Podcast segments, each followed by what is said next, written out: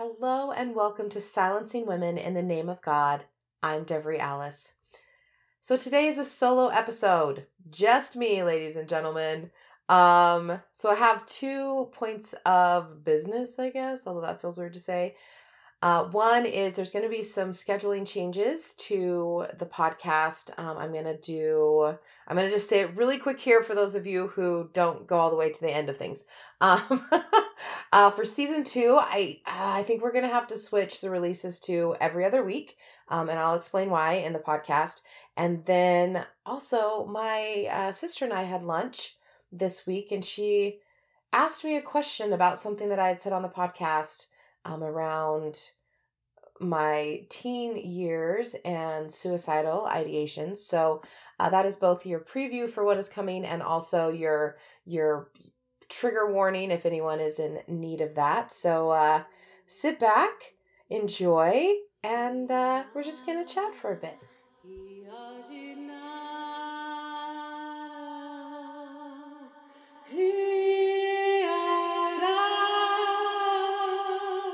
Hello,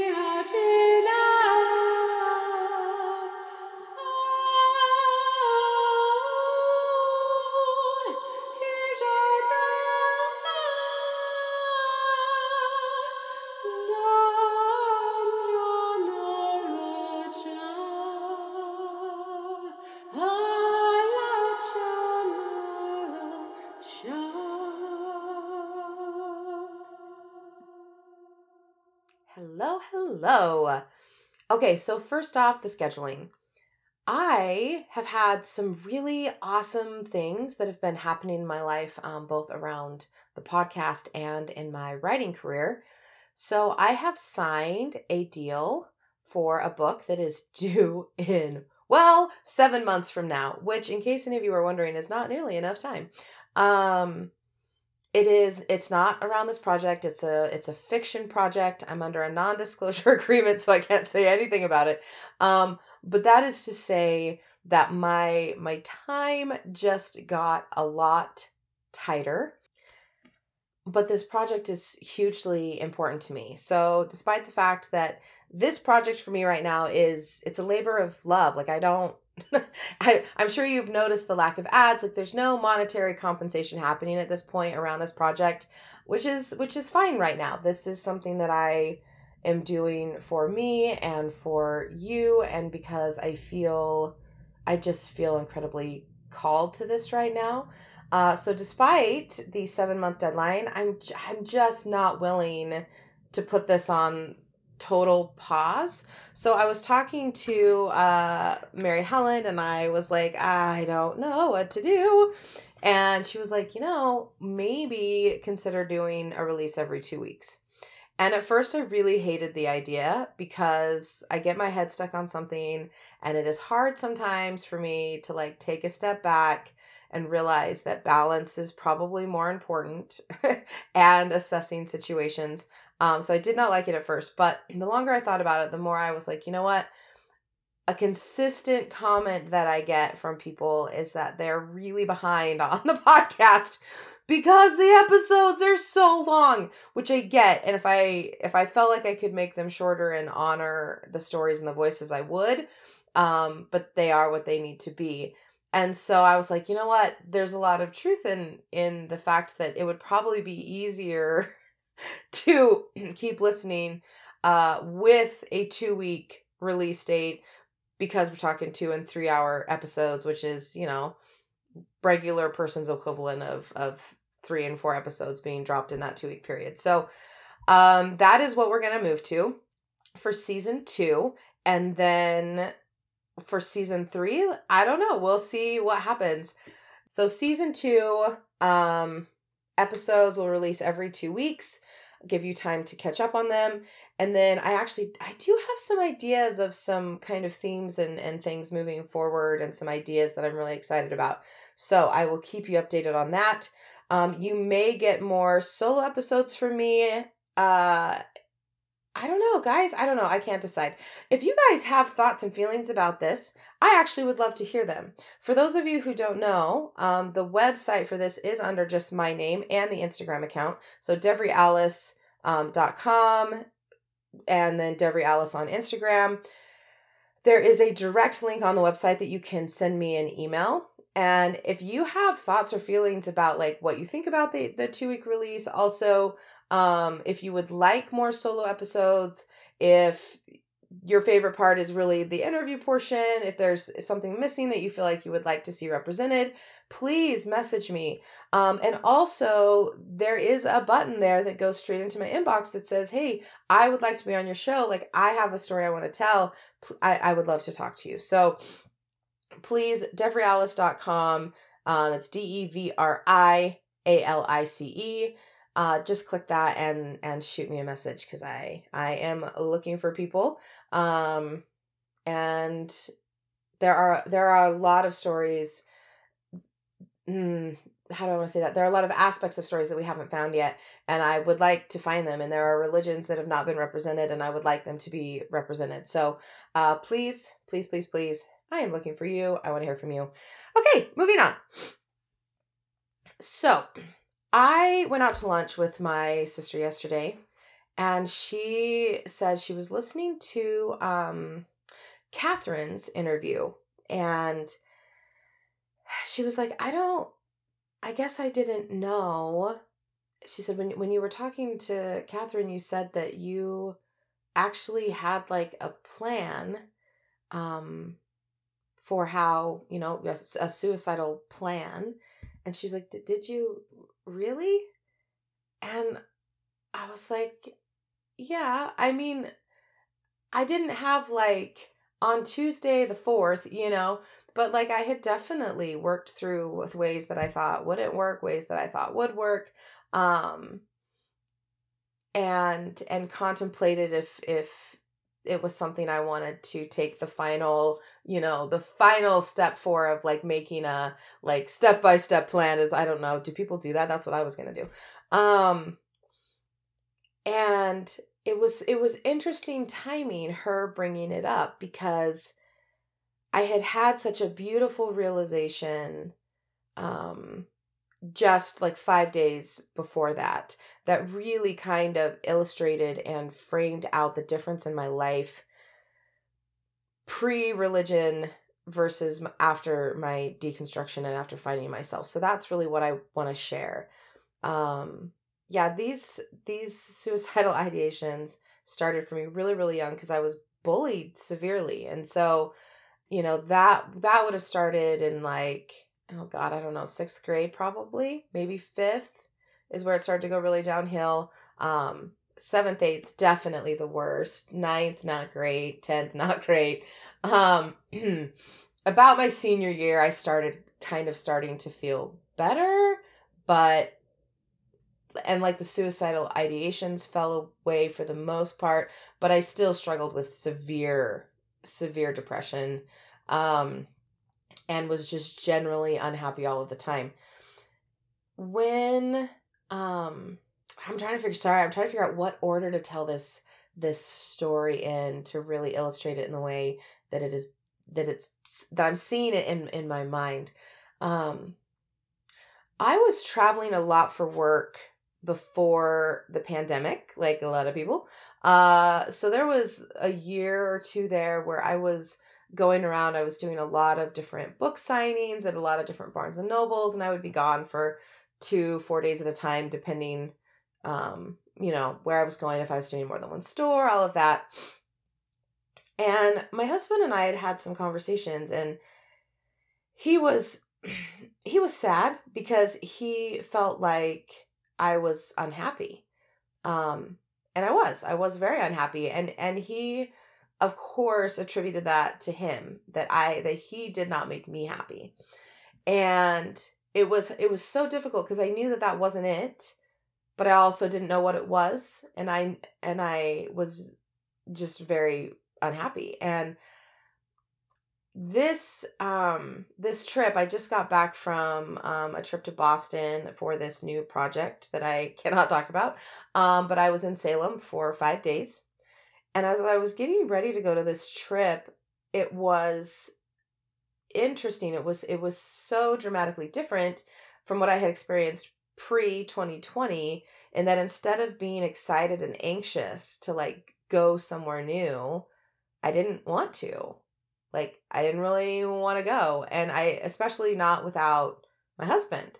I wanted to go with him. I wanted to have his company there. I wanted to bring part of home with me, which has never happened to me in my entire life. And as I was looking at these emotions and being like, wow, this is this is really different. Um I I started comparing and contrasting and and what I realized was I have been running from my emotions and my life and my unhappiness for my entire life because I think I think that I thought at some point I would run somewhere and I would find something that would make me happy.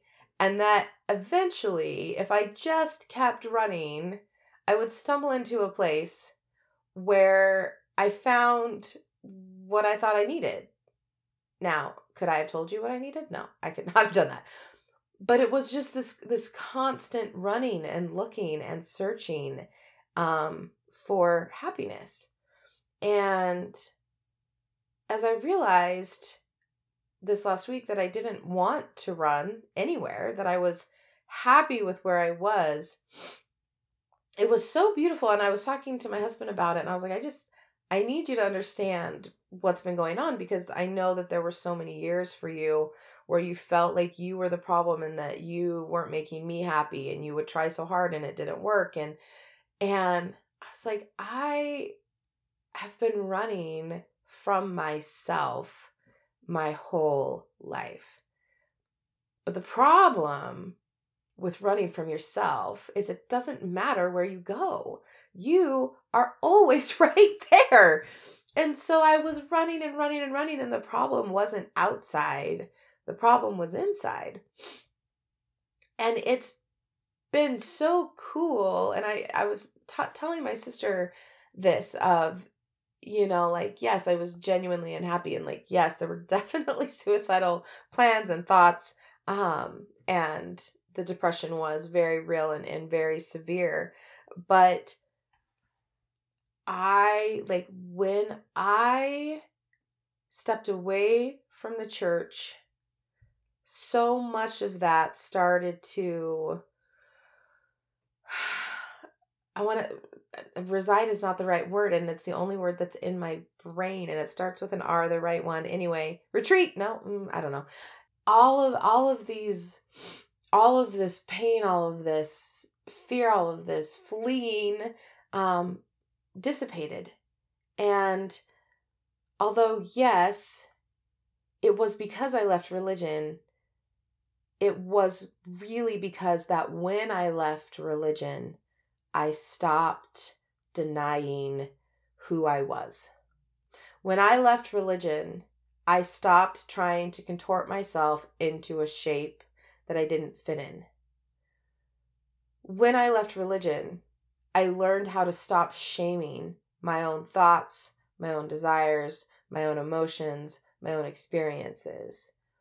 When I left religion, I started honoring the divinity within myself instead of shaming that divinity as not being correct. I stopped fearing God in a way that causes shame. No, I'm, I'm not even going to clarify in a way. I stopped fearing God. My belief in God shifted into something very, very different from the God that I had been told existed. So I stopped fearing God completely. I found love for myself because for the first time in my life, I was able to see myself in the beautiful way that I had never been able to see myself before. And when that started to happen, any hint of suicidal ideology was gone. Um, the depression eased substantially. Uh, do I still have bad days? Sure. And my husband knows it. Like, he'll be like, What? Something's off. And I'm like, You know, I'm fine. I'm okay. Is my mood low? Yes, it is. But I'm okay. Like it's it's not going to get worse. It's not going to go down like I we're just going to ride this little wave for a minute and it's going to be okay because even though like physiologically I am experiencing symptoms of depression, I am not experiencing the mental dialogue any longer that goes with that depression. The self hatred and the self abuse and, and all of that is not there anymore. And I I wanted to talk about this and I wanted to to say this because a lot a lot of people that I know both in and out of religion and at different points in their deconstruction process still struggle with self loathing um and it is it is nefarious how quickly it seeps into our language um and i i can't tell you how many times i've stopped people when we've been talking and i've been like yeah we aren't going to say that. Like we aren't going to say like I should have done this or, you know, um I don't know why I couldn't figure this out or I don't know why I couldn't see this. And oh, see, there's so many caveats. This is such a sticky thing. I do use some of that verbiage sometimes, but the reality is is that I know internally that the energy behind those words are very different now than they used to be. When I say something like, "Oh, I should have actually I very rarely use should, but if I do use it, um I should have listened better to what they were saying. It is not oh my god, you're the worst. Why can't you fucking figure this out? What is wrong with you? It is ooh, that was a misstep on my part and I wasn't paying as close of attention as I as I really should have in that situation, given the fact that I love this person, um, given the fact that I was trying to serve this person, and I need to kindly and lovingly remember next time I'm in a similar situation to be more attentive. Very different energy with that use of the word should, and I'm very, very careful about how I use it.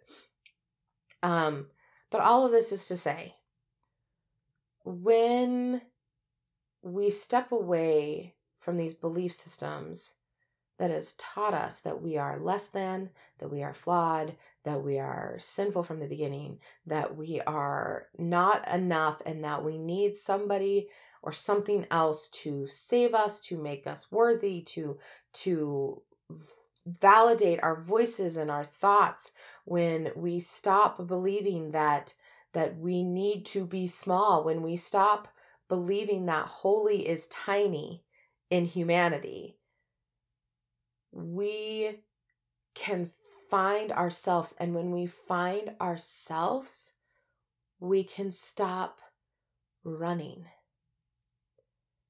And when we stop running for the first time ever, we can start to understand what stillness really looks like.